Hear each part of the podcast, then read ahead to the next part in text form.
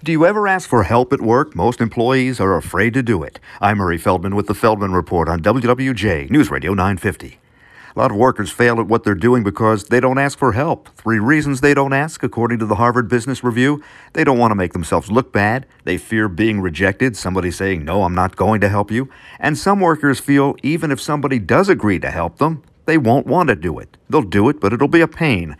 Researchers found most people, though, don't mind helping out and they're eager to do it if you ask properly. Saying, May I ask you for a favor, could make them feel like they're being imposed upon. But letting them know that the project you're working on is important to the team and you value their input could make them feel like they want to spend time with you and help. How do you pick a vacation spot? New travel industry study found people are now choosing vacations not from catalogs, but from TV shows and movies they watch. They're going to spots that they see their favorite actors and actresses enjoying. Nearly 7 out of 10 adults surveyed say that's where they get their vacation ideas. With the Feldman Report, I'm Murray Feldman, WWJ, News Radio 950.